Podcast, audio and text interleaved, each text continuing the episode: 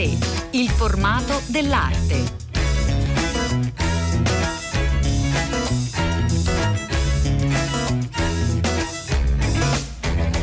Buongiorno, buongiorno, a tutte le ascoltatrici e tutti gli ascoltatori da Elena del Drago. È una gioia davvero cominciare nuovamente a parlare di mostre che riaprono, di musei che riaprono, seppur tra qualche difficoltà organizzativa.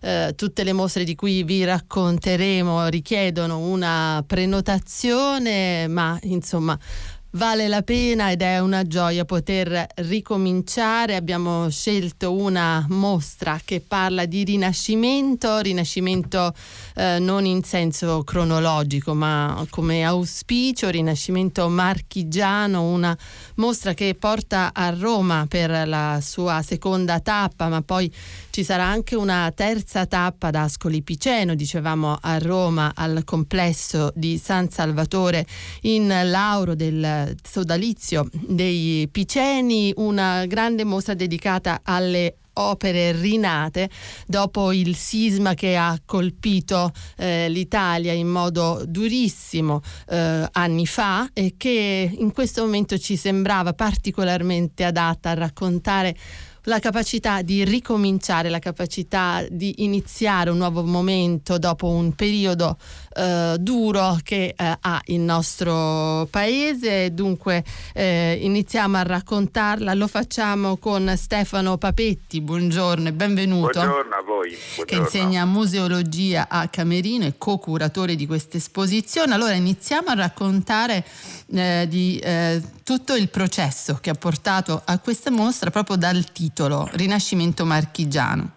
Certamente, non è una mostra centrata sul Rinascimento inteso come periodo storico, anche se ovviamente ci sono alcune opere del Rinascimento. Qui il termine Rinascimento va inteso come auspicio per una rinascita dei territori dell'entroterra marchigiano che sono stati pesantemente colpiti dal terremoto. Questa mostra è frutto di un progetto iniziato due anni fa i restauri sono stati patrocinati dall'Associazione Nazionale dei Comuni Italiani e dal Pio Sodalizio dei Piceni che oggi ospita la mostra che è già stata ad Ascoli Piceno e in estate sarà ospitata al Palazzo del Duca di Senigallia. La scelta delle opere è stata affidata ai proprietari, per lo più eh, enti religiosi o musei comunali che hanno individuato tra le opere danneggiate dal sisma quelle più significative, dopodiché con l'appoggio dei funzionari del Ministero per i beni culturali si è proceduto agli interventi di restauro di 51 opere che sono state restaurate tutte da restauratori marchigiani e quello che eh, certamente segnala questa mostra come modello per altre iniziative simili, come si rileva anche dal bellissimo catalogo che è stato realizzato, è che ogni intervento di restauro è stato preceduto da una serie di indagini diagnostiche che hanno fornito ai restauratori i dati e gli elementi tecnici per poi decidere quale intervento di restauro e come procedere nell'intervento di restauro. Ecco, cosa è accaduto? Adesso in mostra a Roma ci sono 36 opere d'arte, ma mh, cosa è accaduto nel 2016? Cioè come e quanto sono state danneggiate queste opere?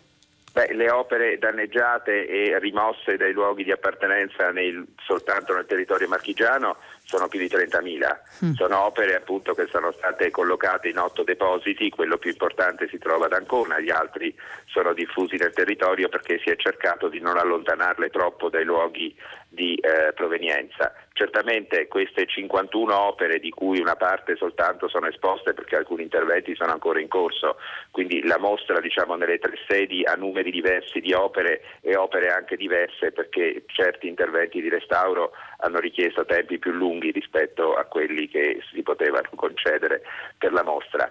Eh, dicevo, sono opere che sono state scelte in base a criteri diversi, ci sono alcuni capolavori della storia dell'arte marchigiana conosciuti anche in tutti i manuali di storia dell'arte, intendo le tavole di Jacobello del Fiore, di Vittore Crivelli eh, o di Cola della Matrice, eh, di Serodine e di altri pittori del eh, tardo 500 e poi ci sono delle opere di minore interesse dal punto di vista storico-artistico ma che rappresentano l'unica testimonianza superstite di luoghi di culto distrutti dal terremoto e che non saranno mai più ricostruiti. Sono per Quindi lo più sono... opere de- insomma, devozionali religiose, Papetti? Eh, sono, sì, sì, sì, sono opere esclusivamente di carattere sacro eh, per quanto riguarda i temi, eccetto una scultura degli anni 20 del Novecento eh, dello scultore Orsolini che è un gesso che eh, si trovava nel Palazzo Comunale di Monte Giorgio che è caduto col terremoto ed è facile immaginare cosa essere, possa essere accaduto ad una scultura in mm. gesso che crolla a terra.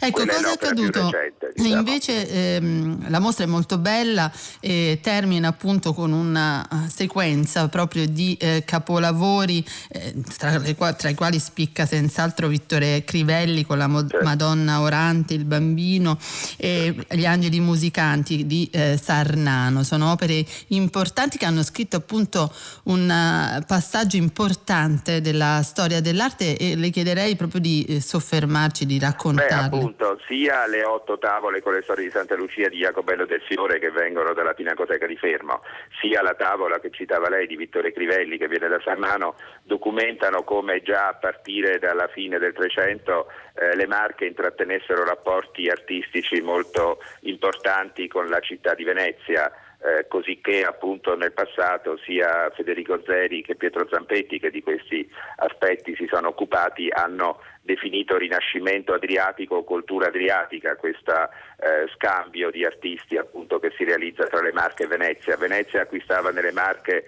l'olio, il vino, il grano e il pellame che poi veniva utilizzato eh, nella città lagunare e questo naturalmente favoriva anche gli scambi artistici, quindi dalle Marche è andato a lavorare con grande successo a Venezia Gentile da Fabriano e da Venezia sono venuti a lavorare proprio spostandosi fisicamente Jacobello del Fiore, Carlo, Vittore Crivelli, altri artisti invece hanno soltanto inviato le loro opere. È un capitolo molto importante della storia del Rinascimento che completa, diciamo così, la visione del Rinascimento fiorentino e romano con una declinazione adriatica che riguarda le due sponde dell'Adriatico. Quali sono poi le differenze formali, Papetti, se, se ce le può evidenziare?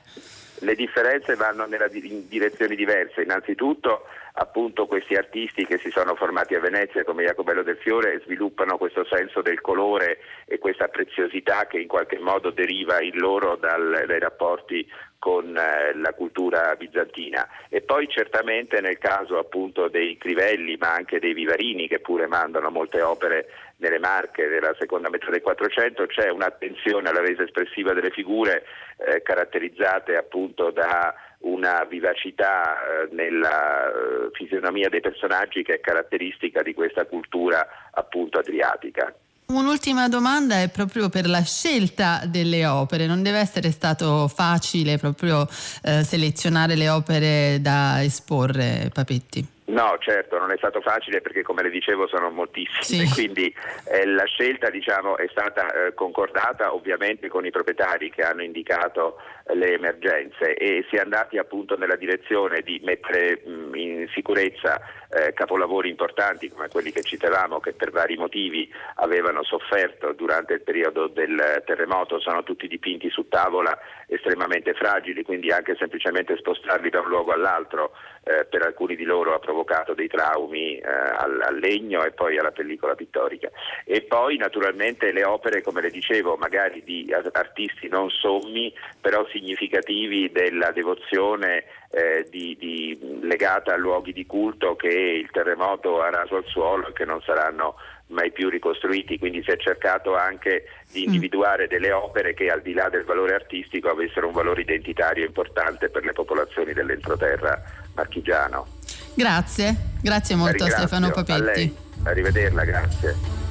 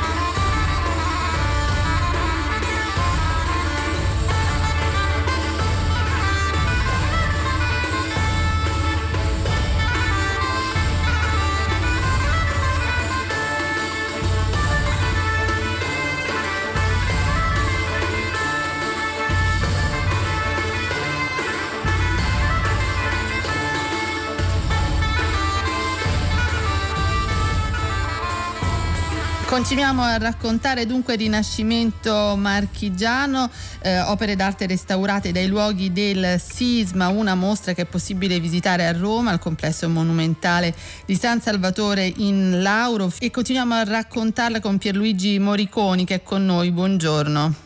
Buongiorno, buongiorno a tutti. Ecco, Moriconi con eh, Papetti appunto ha curato questa esposizione itinerante, ma prima si è occupato del recupero di queste opere, quindi le chiederei di ritornare al momento del sisma del 2016 e alle operazioni che si sono avviate subito dopo. L'attività svolta dal Ministero, in particolar modo dalla Soprintendenza, delle Marche è iniziata eh, subito dopo la scossa del 24 agosto del 2016 che ha interessato più la parte ascolana, quindi Arquata del Tronto, Acquasanta e, e altri comuni limitrofi, per poi proseguire purtroppo di nuovo, devo dire molto gravemente, con le scosse del 26 e il 30 ottobre del 2016. In pratica noi questa prima fase per fortuna l'abbiamo terminata da molto, nel senso che i recuperi li abbiamo fatti, eh, poi abbiamo eh, sistemato le opere che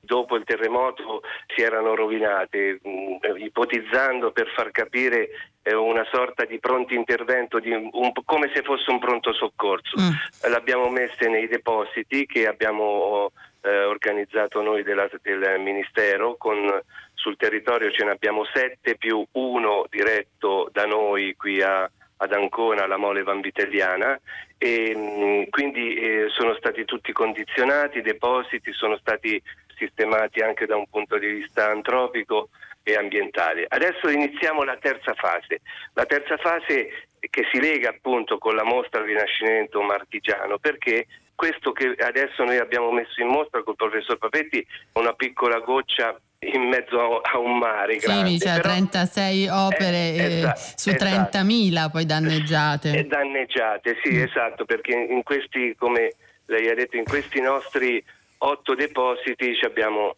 tutto questo materiale che io chiamo per capirci in, in genere, beni mobili. Questi mm. sono tutti beni mobili che noi abbiamo nei depositi. Quindi adesso inizia la terza fase, già l'abbiamo iniziata perché sono già pronti i progetti di restauro che verranno finanziati direttamente dall'ufficio Sisma di Roma, eh, diretto dall'ingegner Paolo Iannelli, il quale sarà stazione appaltante e noi eh, eh, come ufficio soprintendenza saremo responsabili del procedimento, per cui credo che prima dell'estate potremmo iniziare già a appaltare eh, i lavori, anche perché queste opere purtroppo devo dire che anche prima del terremoto non è che stavano così tanto mm. bene, per cui eh, la situazione si è aggravata. Eh, noi controlliamo, monitoriamo. Eh, Anche perché sono tantissime, tutto. questo sono, va detto. Sembra... Sono tantissime, perché poi guardi, adesso eh, poi le dice, glielo dice uno che una persona che fino al 96 eh, diciamo, ha lavorato alla soprintendenza eh, dell'Umbria, io sono, fra l'altro sono perugino. Lei, voi dovete fare una considerazione per quanto riguarda, par- parlo dei beni culturali eh, in genere, se, se, lei, se, lei, somma i danni che ha ricevuto il patrimonio culturale eh, tra Umbria, Lazio e Abruzzo, non raggiunge un terzo di quello che abbiamo avuto noi qui nelle Marche.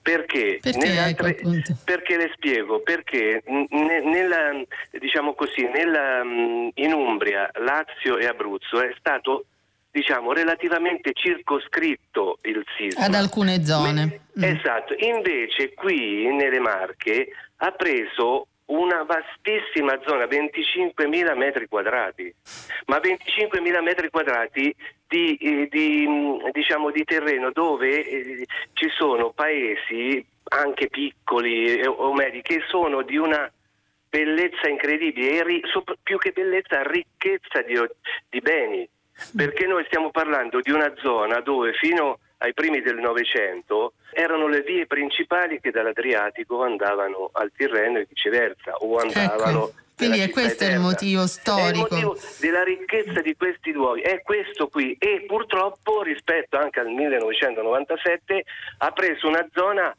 grandissima, ripeto, 25.000 metri quadrati. Questo spiega appunto il gran numero di opere danneggiate. Eh, esattamente, e purtroppo noi però per quanto ci riguarda eh, abbiamo fatto quello che potevamo in assoluto, anche perché eh, questo lo devo dire, non è che le forze presenti nei nostri uffici, come potrà ben immaginare, non è che siano proprio completi, insomma, anzi siamo sotto organico per cui c'è stato tanto sacrificio da parte nostra, per fortuna che ci hanno aiutato i carabinieri del nucleo tutela patrimonio qui di mm. Ancona che sono stati sempre disponibili perché se no da soli non, non ce l'avremmo eh, Però comunque fatta, siete riusciti ad organizzare adesso un sistema proprio sì, di conservazione sì, dove sì. Eh, poi si continua con il restauro. Con il restauro e, e poi eh, continueremo perché siccome alcune opere purtroppo non rientreranno nelle proprie eh, tra virgolette abitazioni, quindi chiese o musei, ci è venuta un'idea, cioè quella di creare all'interno di, del, dei depositi dei, dei, piccoli spazi dove poter mm. a giro e in periodi eh, diversi pos- eh, possiamo esporre queste opere che noi restaureremo o, e che comunque non, purtroppo le dobbiamo esporre lì perché non potranno rientrare in, nelle loro diciamo, abituali eh, collocazioni. Per cui eh, anche questo determina magari mh, mm, un piccolo indotto eh, per quanto riguarda questi depositi, così pensiamo che possano essere eh, visti, visitati sì, e anche, prezzo, anche apprezzati. Insomma, eh, ecco. Questa è proprio anche la ragione della uh, mostra Rinascimento Marchigiano, esatto, opere d'arte restaurate dai luoghi del sisma, del uh, sisma. Eh, ripeto, curata da Stefano Papetti e Pierluigi Moriconi che è sì. con noi in questo momento fino al 5 luglio a Roma al complesso monumentale di San Salvatore in Lauro del Pio Sodalizio dei Piceni. Grazie. Grazie a voi, grazie mille. Grazie. Pagine d'arte.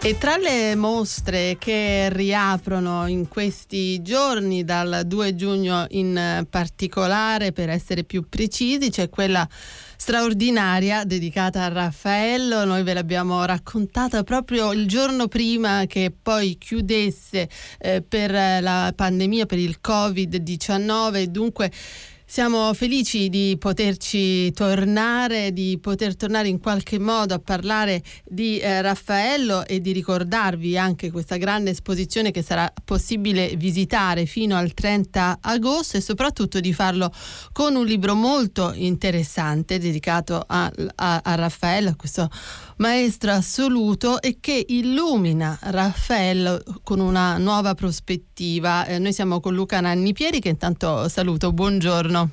Un saluto a tutti voi. Luca Nannipieri, storico dell'arte, che per Schirà ha scritto Raffaello, il trionfo della ragione, la modernità di Raffaello, il suo stile prettamente rinascimentale che pone appunto l'uomo e il suo spazio, lo spazio immaginato, creato dall'uomo al centro del mondo. Dunque, iniziamo proprio da questo eh, trionfo, questa razionalità raffaellesca. Nanni Pieri se guardiamo le opere di Raffaello, dalle mm, primissime, mm, come ad esempio lo sposalizio della Vergine, che pur non essendo la prima opera l'artista ha realizzato a 21 anni, fino alle opere più mature, quelle che eh, il pittore realizzò per le, le stanze del Vaticano, noi vediamo che paradossalmente ehm, una delle prime volte nella storia che accade, centrale non è il racconto di Dio quanto eh, la presenza dell'uomo, l'opera dell'uomo. Eh, prima mm, le architetture, i gradoni, le piazze c'erano negli artisti precedenti, ma erano paesaggio. Con Raffaello, se noi guardiamo le sue opere, le architetture degli uomini eh, arrivano in primo piano, si fanno sentire, diventano preponderanti. È come se Raffaello ci dicesse Dio è interessante solo in quando l'uomo con la sua opera con il suo valore, con la sua creazione lo accende di senso, di significato e di presenza. questo è interessante proprio guardando insomma, il, l'opera anche al centro del suo libro come lo sposalizio della Vergine conservata alla Pinacoteca di Brera, no? quindi una uh, scena prettamente religiosa dove però l'uomo è al centro della scena, come Nanni Pieri. Basta seguire i nostri occhi, i nostri occhi ce lo dicono, i nostri occhi sono attratti non tanto dalla scena cristiana in primo piano che, che vede la Madonna che riceve l'anello da uh, San Giuseppe, quanto sono sospinti a guardare più in alto, dove si sviluppa quella bellissima piazza con il tempio dietro a porta aperta che si spalanca sull'infinito. Ecco, i nostri occhi in maniera del tutto eh, inconsapevole ci dice quel che Raffaello voleva sottilmente eh, dirci, ovvero che l'uomo è forte e Dio lo è altrettanto perché eh, alla fine l'uomo organizza lo spazio, lo, lo, sa, lo sa, architravare, ne sa costruire eh, voluminose e strepitose architetture. L'uomo c'è e domina, l'uomo è padrone dello spazio e del proprio tempo. Alla fine questo è il portato del Rinascimento. L'uomo è forza, è axiomentis, è azione motrice della mente. È una lezione silenziosissima che Raffaello insinua nel centro del nel cuore del Cinquecento e che poi avrà dei grossi sviluppi nella pittura e, e anche nella mentalità dei, millenni, dei secoli successivi, perché l'uomo acquista forza e preponderanza anche nella, nella scena che, che, rappresenta. Lo spazio umano, lo spazio terreno è al centro eh, proprio della rappresentazione, forse per la prima volta nella, nella storia ed è un, un capovolgimento di, di, di, prospettiva importantissimo che in effetti il eh, Raffaello non è riuscito, anche forse proprio per una questione eh, anagrafica, cioè dell'impossibilità, eh, essendo morto così giovane, di svilupparla, eh, in, in, una maniera compiuta e definitiva. Ha piuttosto aperto una strada, Nanni Pieri? Ci sarà soltanto dei passaggi successivi, come dicevo all'inizio, nella eh, stanza del segnatura in Vaticano, mm. nello specifico nella scuola d'Atene, in cui ritorna questa eh, solenne impostazione prospettica, queste architetture che inglobano i filosofi della scuola d'Atene, anche qui lo spazio umano che diventa trionfo, che diventa principe rispetto alla narrazione che la, in questo caso l'affresco sta testimoniando. E appunto Raffaello, che morirà a 37 anni nel 1520, apre questa strada silenziosamente che verrà ripresa poi da molti altri pittori in seguito, così come eh, aveva avuto anche degli spunti di, eh, in artisti precedenti a lui, come scrivo nel mio libro, ma si apre lentamente questa strada, questo laicismo, fra virgolette, questa fiducia nella potenza dell'uomo prima che in Dio, che alla fine è il portato principale del nostro tempo, della nostra modernità. Anzi, nella nostra modernità c'è quasi conflitto anche nell'arte tra se pensiamo all'arte sacra, l'arte che disacralizza il sacro tra, ah, tra, uomo e Dio. Ecco, Raffaello silenziosamente, pur avendo delle committenze che gli chiedevano determinate cose, quindi non era liberissimo di testimoniare cosa avesse voluto dire, perché si chiedevano una Madonna tale doveva essere, però pur sapendo che aveva delle committenze, la sua grande sfida intellettuale, la sua grande sfida non soltanto pittorica, di materia pittorica, ma soprattutto intellettuale è questa, aver dato centralità alla forza creatrice dell'uomo. L'uomo è competitivo con Dio nella creazione delle cose. Nanni Pieri è impossibile raccontare l'eredità lasciata da Raffaello in questo, in questo, senso, ma invece quali sono stati gli artisti che lo hanno portato a sviluppare poi questa concezione della centralità dell'uomo e dello spazio eh, dall'uomo immaginato?